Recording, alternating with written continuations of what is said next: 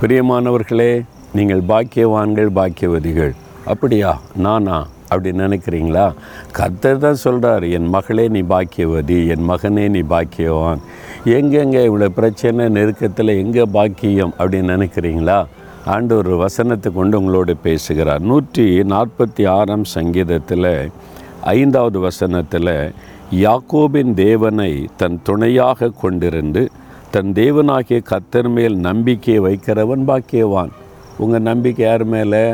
உங்கள் மேலேயா? உங்கள் படிப்பு மேலேயா? உங்கள் குடும்பத்து மேலேயா? உங்கள் பிஸ்னஸ் மேலேயா? வேலை மேலேயா? எது மேலே நம்பிக்கை?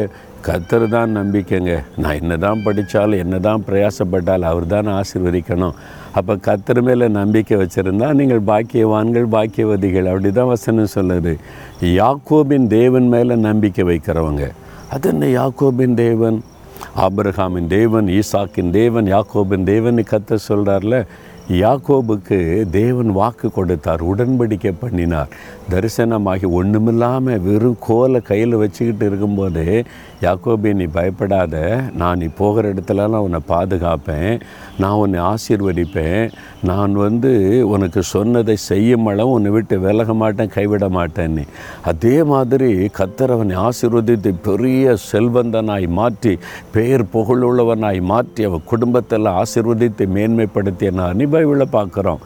அதே மாதிரி அந்த யாக்கோபின் தேவன் வாக்கு மாறாத தேவன் உடன்படிக்கையின் தேவன் சொல் தவறாத தேவன் என்னுடைய தேவன். எனக்கு வாக்கு கொடுத்தது அவர் செய்வார். எனக்கு அது நிறைவேற்றி தருவார். மகிழ்ச்சியோடு சொல்லுங்கள் நீங்கள் பாக்கியவான்கள் பாக்கியவர்கள் இப்போ சொல்கிறீங்களா யாக்கோபின் தேவனே நீர் என்னுடைய தேவன். நான் உம்மை விசுவாசிக்கிறேன் நீர்தான் என் நம்பிக்கை. நான் பாக்கியவான் நான் பாக்கியவதி. இந்த பாக்கியத்தை தந்ததற்காய் ஸ்தோத்திரம். நான் அற்புதங்களை பார்க்க போகிறேன் ஆசிர்வாதத்தை காண போகிறேன் விசுவாசிக்கிறேன் இயேசு இயேசுவின் நாமத்தில் ஆமேன் ஆமேன்.